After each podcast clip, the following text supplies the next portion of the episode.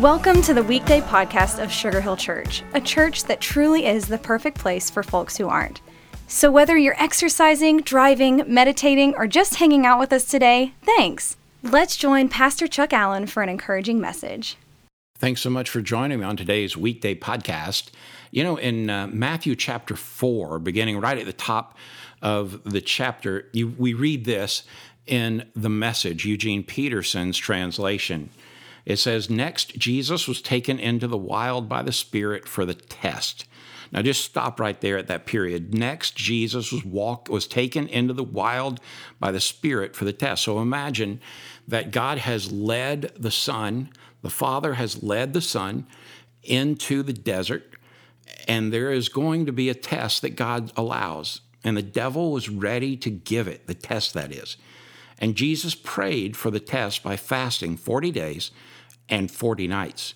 Now, that left him, of course, in a state of extreme hunger, just like it would me and you. I've done a 40 day fast twice in my life. I don't think I could do it today, but it, it is something that's spiritual. It's not weight loss. It is this. It's not really about health. It, it is about connecting with God. I believe the spirit behind fasting is we have an urgent desire to connect with the Lord. So, having said that, I offer this to you. In this sense, a prayer. What testing will you lead me into today, Lord? Prepare my heart so that I will hear you, that you will direct me, you'll give me peace, and you'll give me power, and you'll give me direction.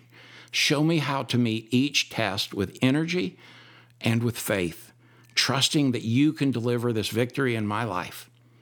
Listen, friend, Moses was 40 days on the mountain in preparation for God's revelation. Elijah was 40 days in the desert in preparation for God's small voice.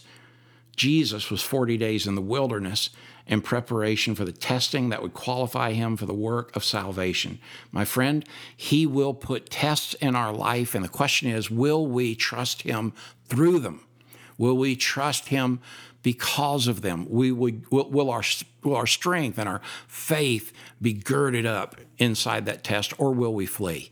Today, I urge you run toward the test and allow Him to give you a passing grade in every possible way. God bless you, friend, and thanks so much for joining me on today's weekday podcast.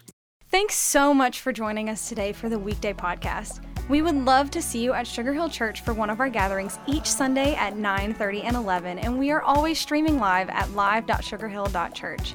Again, thank you for joining us today. Please share these weekday podcasts with friends and family by tapping the share button. Have an awesome day.